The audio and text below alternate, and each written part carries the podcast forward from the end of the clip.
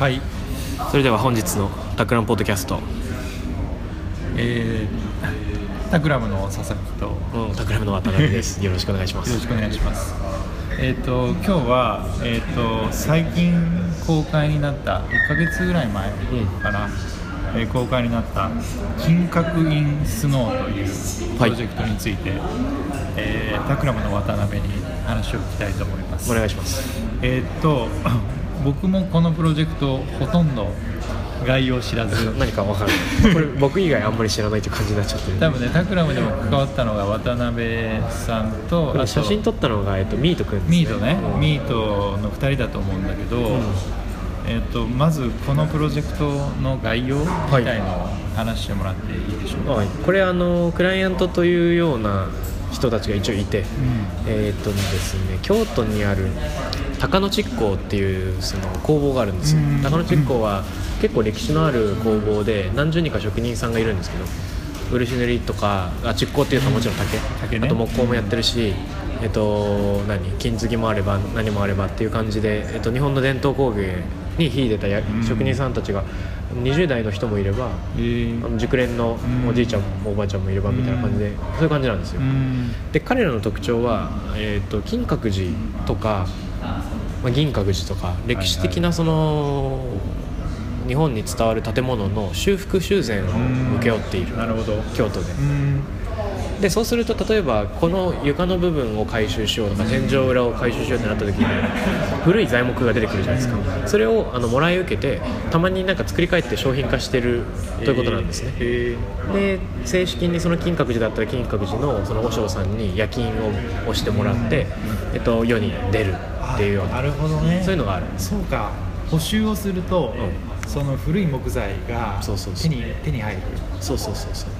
で、まあ、ここれまで処分してたものを高野築工が我々が何かうん。あの価値のある木なので、まあ、とてもいい木ですよね。だからそういった神社につあのな神社仏閣に使われる木ってものすごくいい木だから、うん。あの見る人が見たらすごくいいものだって分かるらしくて、うん。これちょっと正確な話じゃないんだけど例えばその木目を見るとあこれはあのなんか何百年の木だねとあかあなるほどなるほど。しかもうん。何十年寝かした後に使ってるねとかっていうのがなんか分かる人には分かるとかっていうことなんだけど、なるほど。それ今まで捨ててたうん、まあ行く先がなかったんだけどそれをまあ引き取って。でえっと茶箱にしようってことで、はいはいはまあ、20人くらいの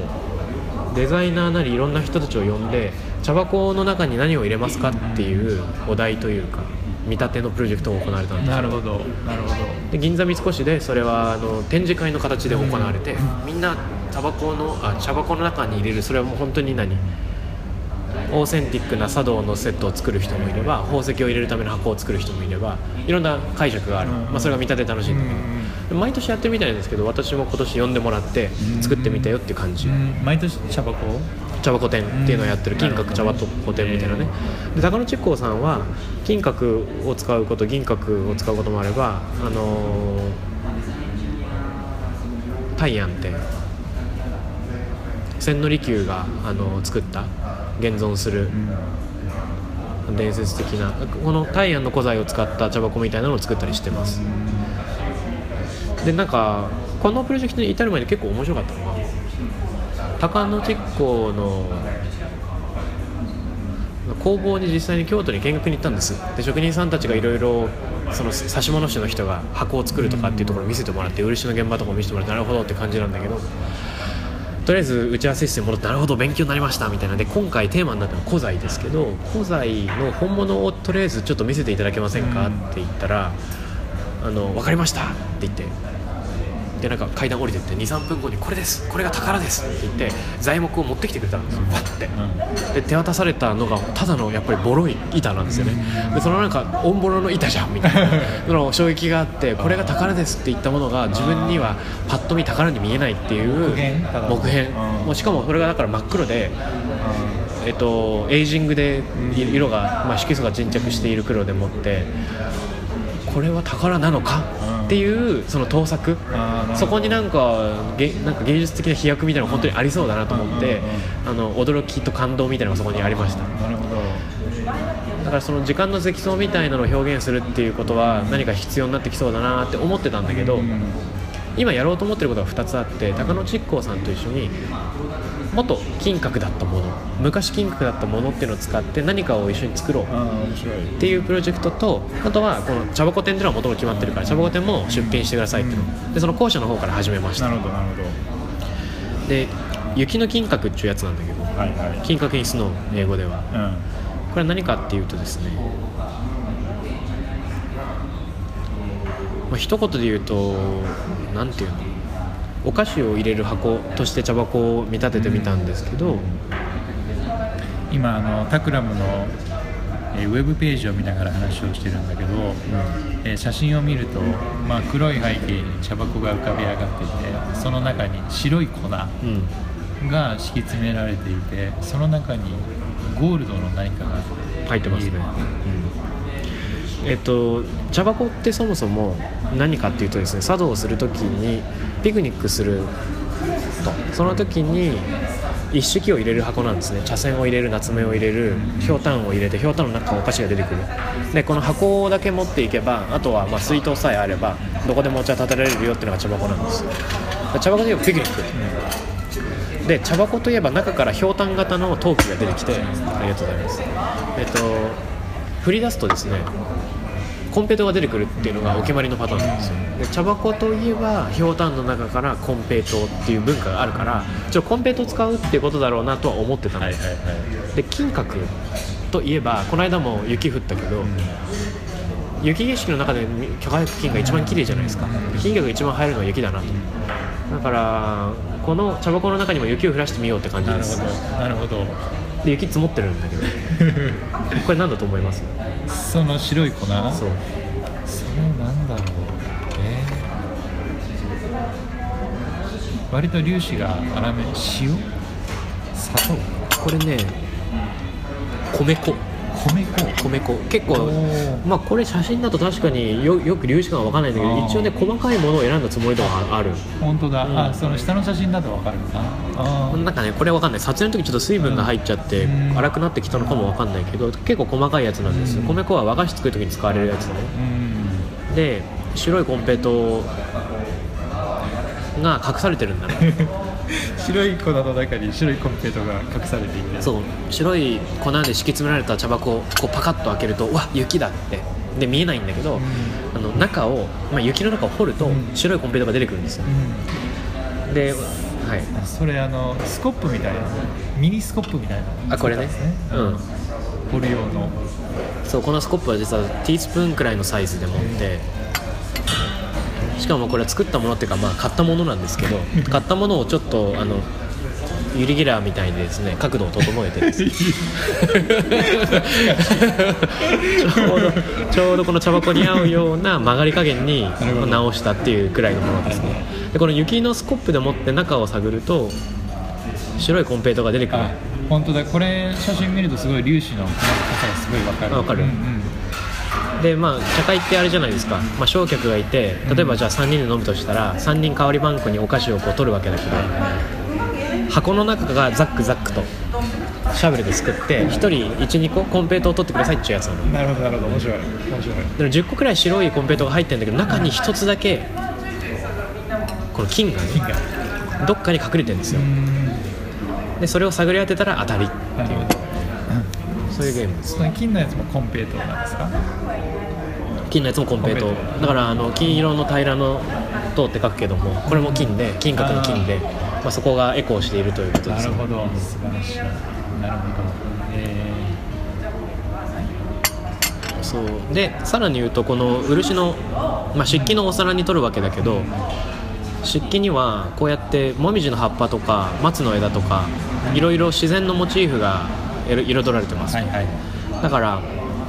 自然のモチーフの上にこのシャベルですくったこ米粉とコンペイトーを取るとこの景色に雪が降るってことなんだ、うんだから一人一人の皿の上で雪を降らしてくださいっていうそういう遊びになっております。うん素晴らしい。でこのコンセプト文が非常に短くてなんかね100文字だっけな50文字だっけななんか高野実行さんからエクセルが届いてタイトルと制作者とコンセプトをなんか50文字くらいで言ってくださいと。50文字少なっ。思ったんだけど50文字言えた。ちょっとこれ読んでいいですか？どうぞ。雪の金閣。金閣といえば雪景色。白と金の取り合わせ。茶箱といえば金平糖。粒を振り出す楽しさ。そこで雪の中の金平糖から一つの金を探す遊びを考えたシャベルで探り各々の皿の上の景色を白く染めてください。うん。素晴らしい。ということですね。これが実際あの展示されたわけですね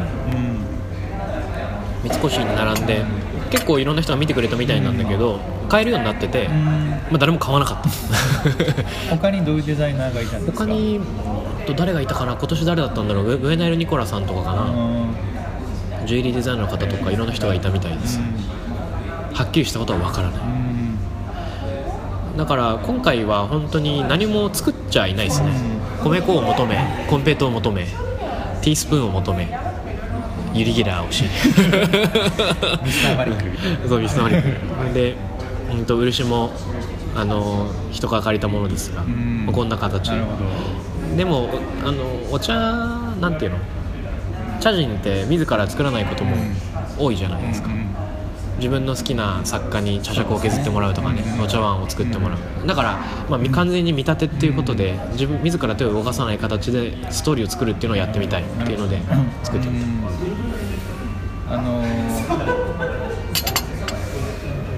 これちょっと戻って、はい。そのこのテーマを与えられた時うに、ん。他のデザインのプロセスデザインの方向性もいっぱいあったと思うんだけど、はいはい。そのどうしてこういう形に結実していったのかっていうことうん。を教えてもらっていいですか？そうですね。やっぱり茶箱だからお茶に関わる何かをやった方が僕なんか趣味でお茶やってるし一応お茶の文化と真っ先に何て言うんですか、まあ、真っ向からうん。違ったものをするっていうことではないのかなっていう気はししてました、うん。ただいろんな職人さんと一緒に器を作ったり、まあ、夏目作ったり茶杓削ってもらったりとかっていうことがそれらしいかっていうと、まあ、ちょっと分かんなくて。だから金閣とか茶箱って言った時にそのもののオーセンティックなその正当な解釈っていうよりもちょっと遊びを混ぜた方がいいんだろうなって気はしてたんです。でそんな中で、えっと、妻のですね我が妻の親戚に骨董屋さんを営んでる方がいて節が堂々っていうそれこそ三越の近くにある骨董屋さんがあるそこに遊びに行っていろいろ道具を見せてもらったことがあった。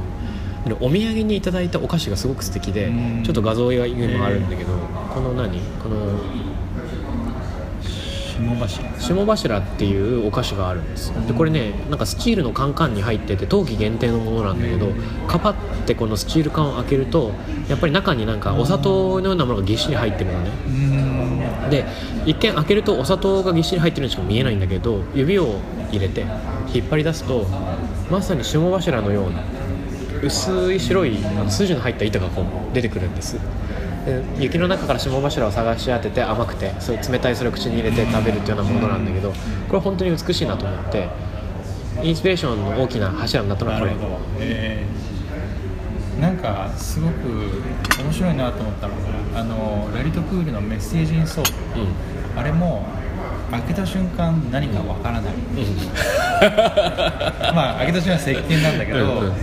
あの大事なメッセージは使うほどに出てくる。話うんとでこれも開けた瞬間は米粉の米粉が詰まった箱にしか見えないけど、うん。掘ると何が出てくるみたいな、何かそのまさにそのコンテクストみたいなのを埋め込むときに最初に全部見せないみたいな。うん。とかその見せたいものをあえて隠すみたいなところがあって、なんかすごい面白いな。あそれまさにコンテクストの一つのテーマだと思います。うん。さすが。多分デザインの仕事って今まで形のなかったものに形を与えたりするっていう部分があるから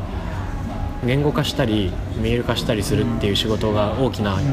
範囲を占めるんだけどそれと同時に今まで自分たちが分かってると思っていたものを逆に謎の方向に引っ張り戻してあげるっていうのが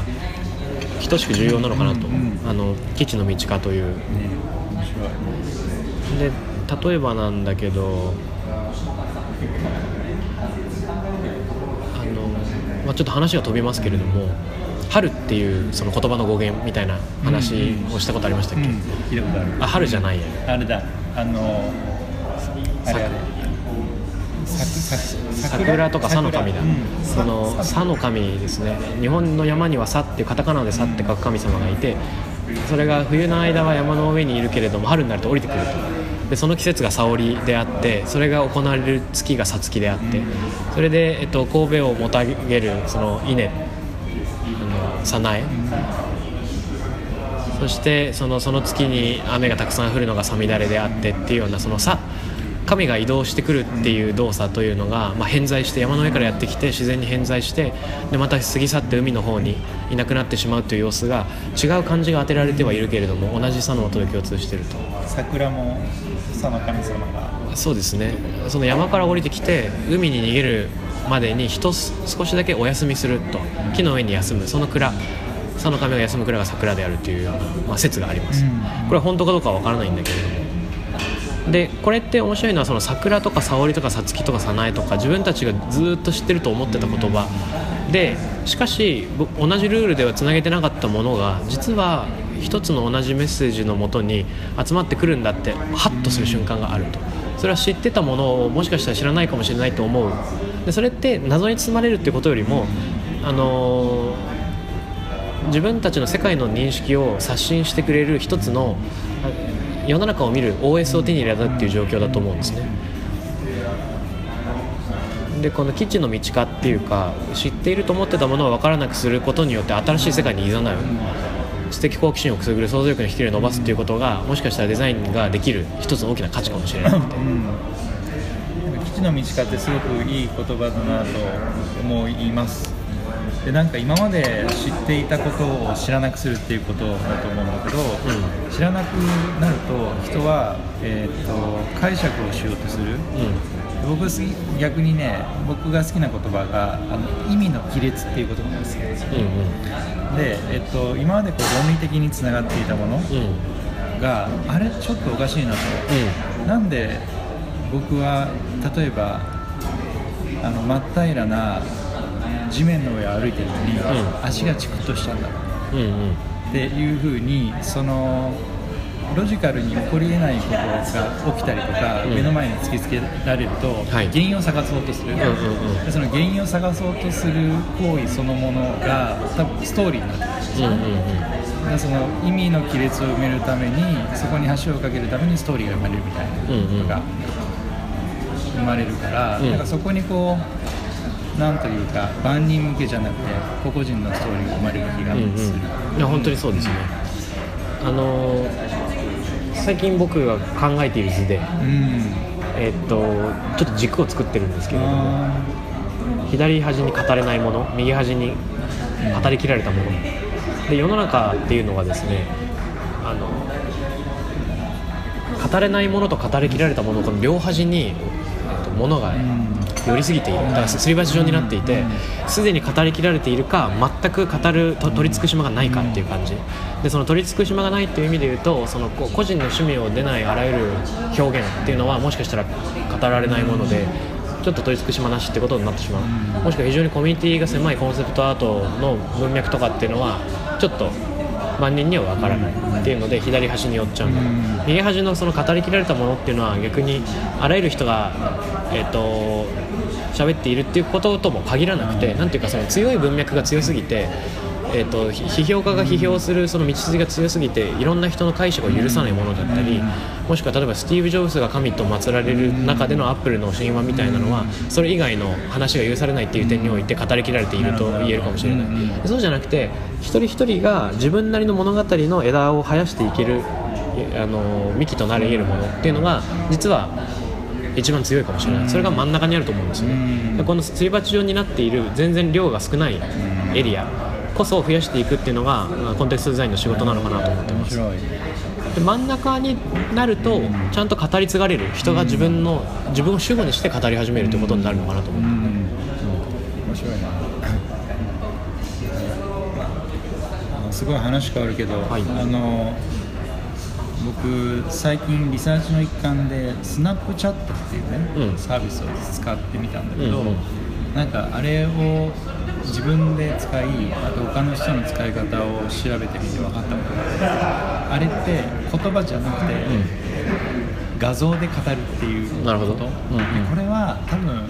人類が初めてうん。手に入れた語りの手段、うんうん。言葉じゃなくて、うん。あれ声じゃなくうんうん。て画像で語るってう。んいう、うん。でこれがすごい新しいなと思ったのが一つと、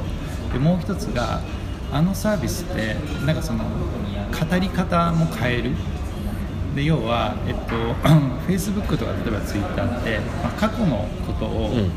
振り返りながら、うん。えっと綺麗に言葉を編集しながら語ることができる。はいはいはい。けどスナップチャットって今起きてることをん。ライブ感を持って語らないといけない、うんそうすると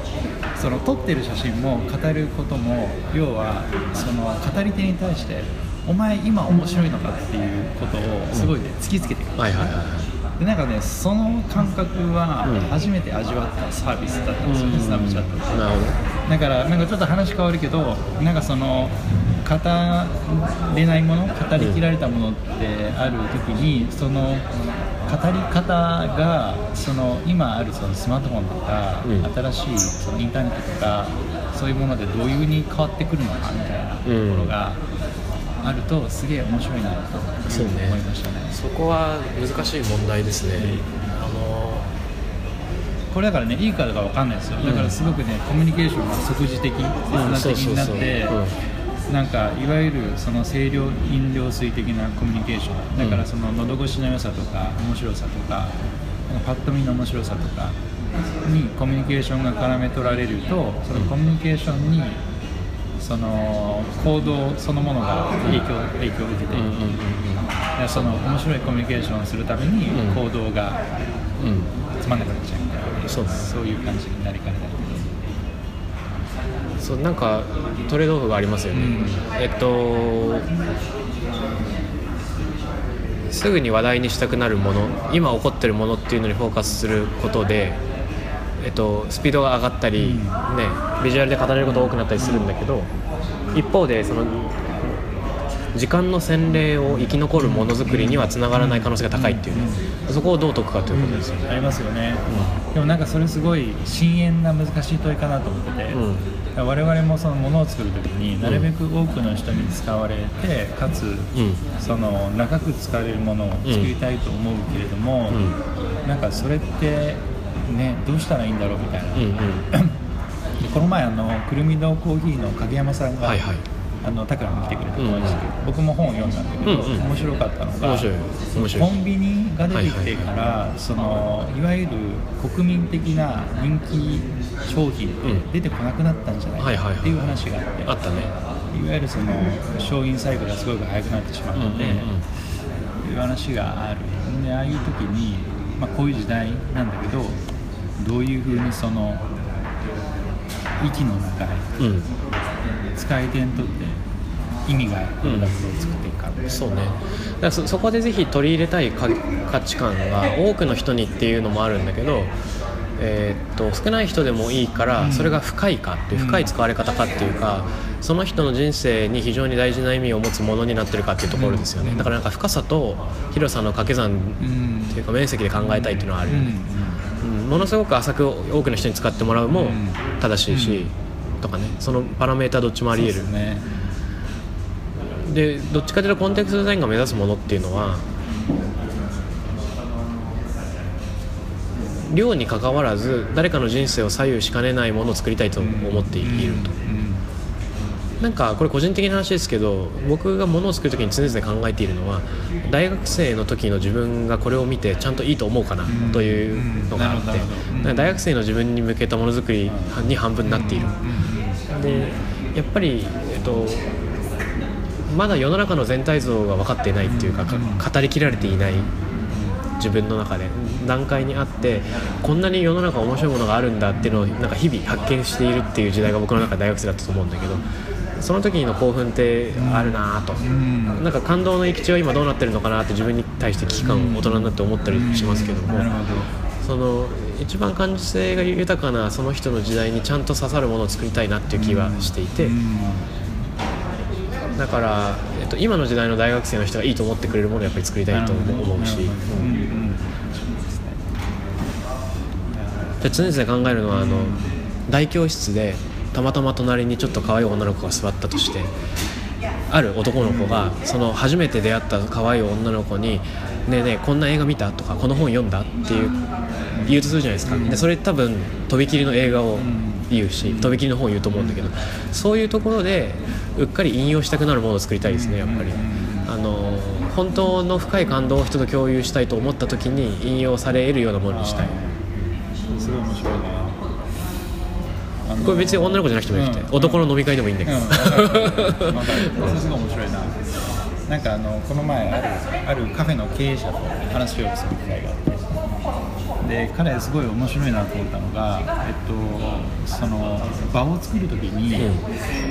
彼はいわゆるデモグラフィーを見てリサーチとかしないらしい、うんうんでそうじゃなくて、えっと、そこに、えー今そのカフェがいないけども、うんそこに人はいる、ん。でその人を見て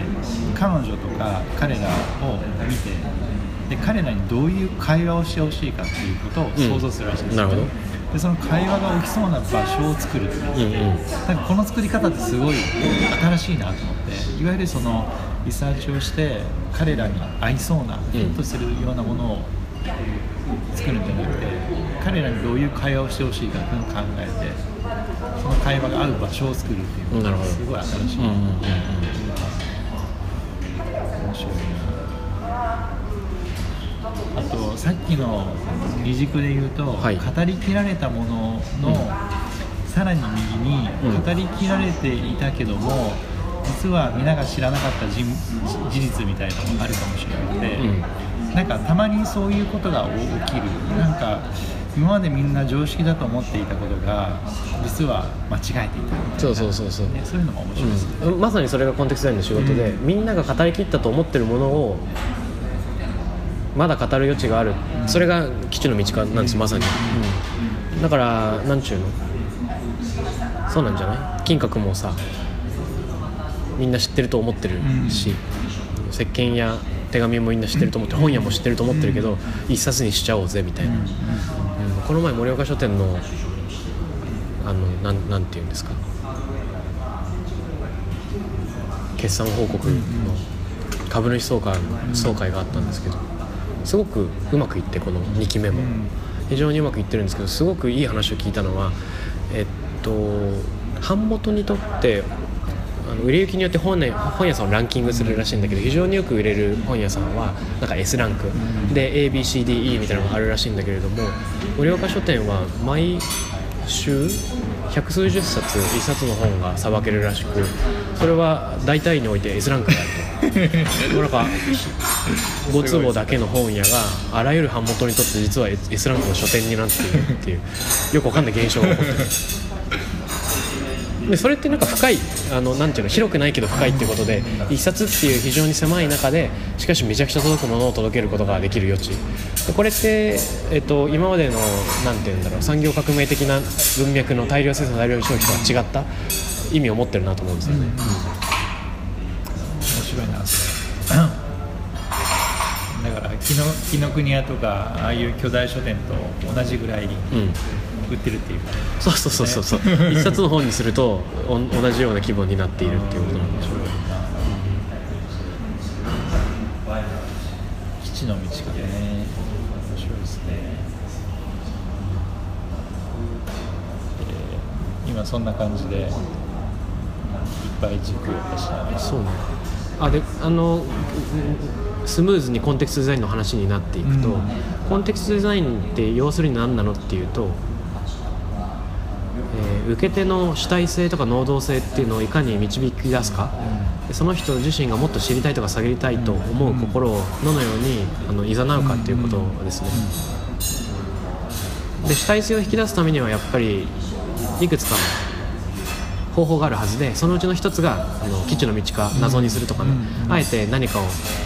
かけさせることで、うんうんうん。むしろもっと知りたいと思ってもらうっていうのがあるんだな。なるほどなるほどでまだ時間があるんだったらいろいろ話したいことがあるんだけど、我々は今どのくらいの時間を消費してるんだろう？29分。あちょうどかな。いやなんかね、で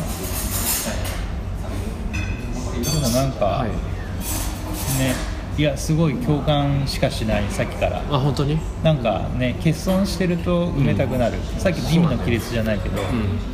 謎謎謎もだからある種意味の亀裂でなんか本当は分かるはずだけど分かんないみたいなのがあって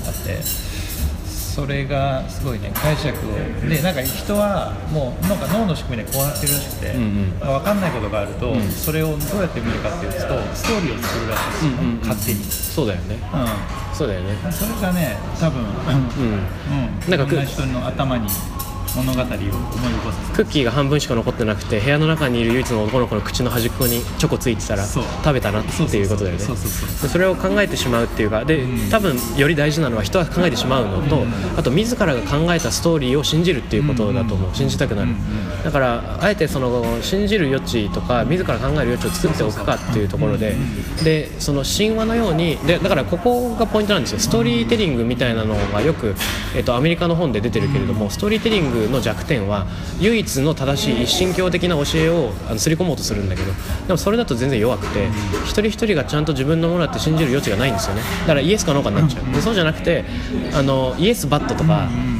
なんか議論の余地があっていいと、うん。間違っててもいい。あのつまり誤読でいい誤配でいいんだがそれがちゃんと自分のものになってるかっていうのが大事、うん。自分の意見を主体的に持てるかが大事。でそこをココントロールしたりっていうかそこも含めてデザインの領域とするのが、まあ、コンテクストデザインの役割ですね。これだからあれですよね。コンテクストデザイン的な文脈で言うと、ん。正解のストーリーを与えないっていう。そうそうそうそう、ううん。ん。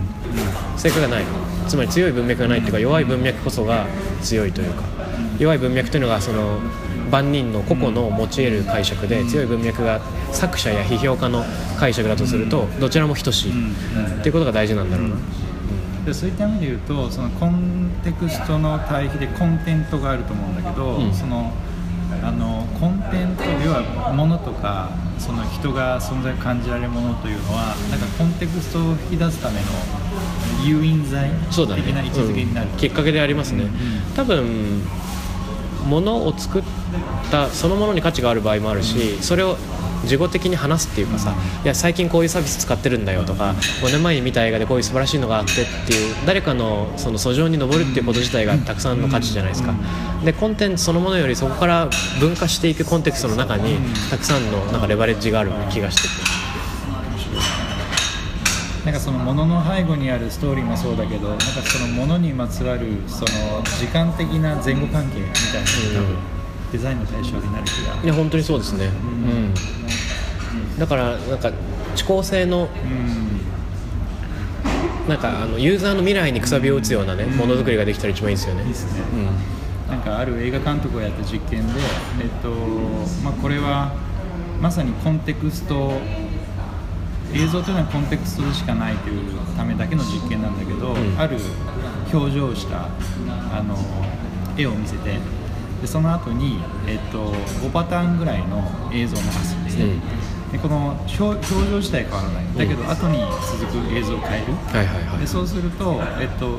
その被験者は遡ってうん。勝手にその表情の意味を解釈して、はいはいはいはだからそのまさにコンテントであるこの表情っていうものが、うん。その時間の後に続くものによってう解釈を変えさせる、いうんうんうんうん。で多分それが多分ねさらにあその実験は同じ表情なのにってとこがポイントなんだと思うんだけど、それは一個の実験として面白いが、まあ、さらに面白いのは、えっと、体験した被験者一人一人にとっては自分の体験こそが正しいことになってる、うんうんうんで、えっと、いや本当に悲しい顔してた。いや本当に嬉しい顔してた。で多分記憶としてはそっちを持って持って帰るんですよ家に。だからそのなんか持って帰ったものをちゃんと正しいと思ってそれが一番幸せな状態であるっていうものづくりをしたい、なんか唯一の正解であるものを作ることって非常になんか虚しくて、なんかさ一個の映画僕よく人に映画をおすすめするの好きなんだけど予告編に徹するのが好きでオチはもちろん言わないが最初の30分くらいまでの範囲をドラマチックに語ってあとは本筋に関係ない素晴らしいシーンだけ1個伝えてあとは見てみてほしいんだってニュアンスを残す。みんな必ず見てくれる、で見てもらって結構文句言われることがあって。なんか全然違ったり なんかさっき語ってくれた予告編を期待したけど全然そういうのなくてなんかショックだったみたいなこと言われるんだけどなんかだから僕も多分すごく主観的に見ていてある誤読をしていてでも結局その世界に引き込むことができたんだったら、まあ、それはそれで成功だったのかなと思うんですよ。ああとちょっと難しいなと思うのがそのストーリーに対するリテラシーみたいな話があって、うん。なんか多分僕もいろんな人に本とか映画勧めるけれどもなんか人によってはなんか僕が話した通りのストーリーを期待しすぎちゃう。はいはいはいでなんかそのあんまりそのまっさらな気持ちで見るルシを残さずに。なんかそれで旅行とかもそうだと思うんですよね、うんうん買い物もそうだと思う、うんうんなんかそのガイドブックに載ってる写真を自分を確かめに行くっていう旅行をしたりとか、うんうんうんうん。なんか買い物も誰かが持ってるこれを買いに行くとか、あなんかそれってなんかもうちょっとなんというか、ね、個々人がストーリーをちゃんとうん自分だけのストーリーを作る余地があるっていうのは割とその、そうなんだよね。作り手だけじゃなくてね受け手のリリテラシーがある程度必要になってくる、多分受け手の人が自信を持っていいってこともあるんだろうな。あの例えばゴッホ展とかある時にたまたまそのゴッホのメインの展覧会のビジュアルがひまわりだったから、その展覧会の中で一番行列をその会場で作るのがそのひまわりになるじゃないですか、必然的に。で実際会場構成もそこに一番の広いスペースが与えられてるし。でそうなっちゃうと逆に人しか見れなくなっちゃってひまわりのように見えなくなったりする。多分それはそれでよくてなんか2番目3番目に見たやつが何だったのかっていうのは多分バラバラになる依然としてね。だからそこをちゃんと自信を持ってみんなが表明してほしいし、そういった、えっと、個人的な独善的な解釈誤読みたいなものがもっと流通する世界になるといいなと思うんですよ、なんかすごい、抽象的な話になるけどなんか結構その人のコミュニケーションの仕方を見てると、うん。なんかこれがいいよねっていうことに対してみんながその共感を重ね合う。はいはい。わかるわかる。私も私もって感じが多いけど、ん。それってあんまり理想的な状態じゃないからと思って、うん。それよりは私はこれがいいと思った。でそれはもちろん agree なんだけど私はでもこっちがいいかなと思った。とか、うんうんうん。なんかそういう多様な解釈をなんというか、うん。理解表明し合うようなコミュニケーションが。でもそれも多分デザインの仕方かなと思っててそうなんだよね。のコミュニケーションの仕方もデザインすると、うん。本当にそうだと思う。そのふふと思うのは小学生の頃の学校の授業を思い返すと美術の時間、まあ、図画工作とか美術とか国語の時間に詩詩の授業とかあったじゃないですか、なんかね辛い記憶しかなくて大人になって詩が好きになったけど小学校の詩の授業って詩を嫌いにさせるものだったなっていうかうん書いてみろって言われて何がしかわからんみたいな。でなんか適当な言葉書くとそれはなんかただバカらしく書いてるだけで詩じゃないとかじゃあ詩ってなんだよみたいな先生も答えられないっていうか。でえっと多分唯一の正解みたいなのをそのそこで押し付けすぎてるんですよね。でそうじゃなくて解釈の余地多分人の解釈自体をさらに解釈していくっていう文化もあってよくて僕この前すごい感動したやり取りがあの現代美術館 MOT で主人の吉増剛三さんを中心とする句会が行われたんですよ。その句会めちゃくちゃ良くてあのね変だったの。なんか区会って大体銀行と区会っていうのに分かれてて銀行ってあの銀じて行くまずピクニックするんですね。で3時間くらい5人くらいの詩人や俳人がピクニックして会場に戻ってきて戻ってきた会場で今のピクニックで得たインスピレーション見た景色を俳句にする。えー。で5人登壇者56人いるんだけど1人 3, 3句ずつ読むんですよ。で読んだ後にえっと座長の吉松さんが全て、書き写して彼の筆跡にするから誰が書いたかわからない。で6人かける3だから18 18句って並ぶのね。で、えっと、あとは一人一人が投票していくんですよ。すごく面白いのがえっと、なんでこれ投票したんですかってこう選者のコメントを聞くのはもちろん投票しなかった人のコメントも司会の人が聞く。高柳さんっていう、えっと、早稲田出身の俳人の人がいてなんか有名な方なんですその方が司会をやっていてあちなみにこちら、えっとあのこういう詩があったの「道明寺ここからは空そして春」かな。そういうのがあったんですで3人くらいがそれに投票しててこれがいいあれがいいっていう話をしてて。でカニエさんっていう主人の人にあカニエさんはこれに投票しないですけどなんで投票しないんですか？司会の人が聞いたらうーんなんかどういう文字って言うとすでに春っぽいのに最後にまた春っていう言葉が出てくるからちょっと重複してるように思いますとね。ちゃんとディスるのね。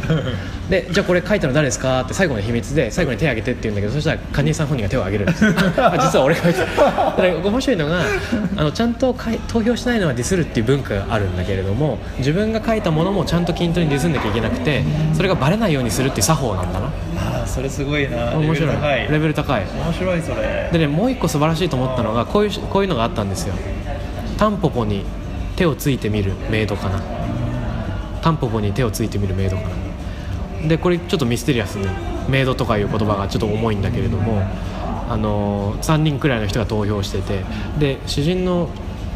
吉松剛三さんがここに投票してないから剛三さんなんでですかって聞いたらうーん基本的にいいと思うんだけどねメイドっていう言葉がちょっと重すぎるよね。そこはどうなのかなとでこれ誰が書いたんですかって言ったら吉松さん ちょっと俺だった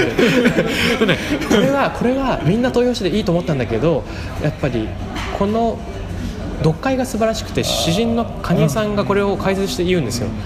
これは何でいいかと思ったかっていうとメイドっていう言葉使われてるけどメイドは日本語で他にもいろんな言い方があって読みとも言いますと。で読みっていう時にそれは黄色い泉と書くんだけれどもその地獄の色は黄色かもしれなくてそれはタンポポっていう形でその地面と地中っていうのをつないでいるというふうに読み解きましたっていうことを蟹江さんが言っててすげえなと。この読解の力読解によって広広がる世界っていうのがあってそれは作品単体とはまた別の次元を与えてくれる。そうなんですよね。まさに。まさに。いやなんかね話が尽きないけど僕もなんか映画見るときに、うん。あのあるかないかわかんないけどえっと表のストーリーラインじゃない裏のストーリーラインを見るようにしてるんですよ、うんうん。そうするとすごい面白いことがいろいろあって、うんうん。例えば「X マキナ」っていう映画があって AI の物語なんだけど、はいはいはい。あの主人公の女の、要は、まあ、彼は彼女はその作られた人間なんだけど、うんうん。まあ、AI を搭載されている。え彼女の名前がエヴァっていうねはいはいは名前なんですよ、うん。で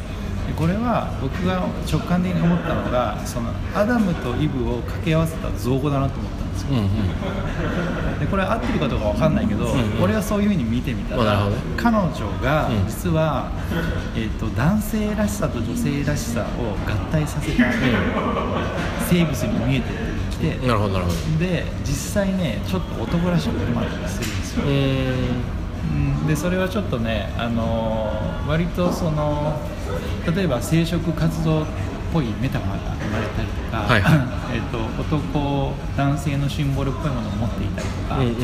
だからその男性女性の格好をしてるけど男性らしさのない方をしていてなるほど。それが名前に表れてるんじゃないかはいはいはい。っていう話とか、そういうの面白いよね。そういうの面白いうん、やっぱりそその時に自分が考えれば考えるほどその映画が好きになるじゃないですか、うん。でなんかだんだん自分のものになっていくじゃそうないですか。そうそうですごいね誰に言いたくなる。そのねなんか所有が起こるんですよそこで。で俺なんかそういうふうに考えると、うん。その映画にまつわる固有名詞が、うん。全部意味があるものに思えてきた。はいはいはいはい。でその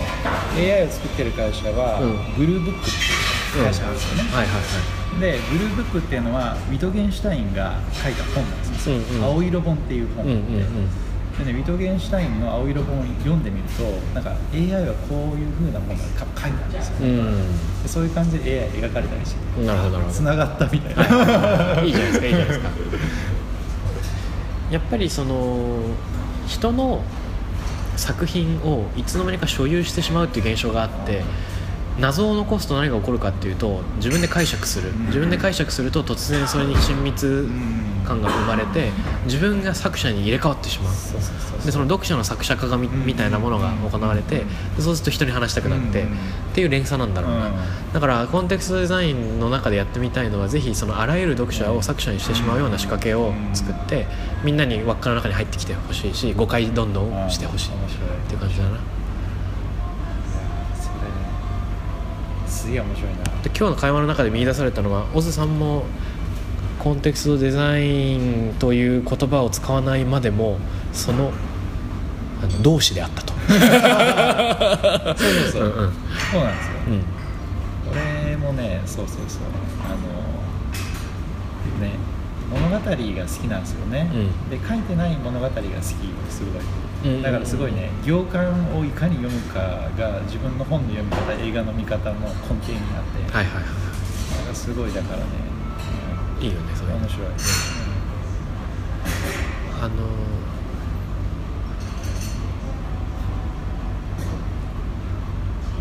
うん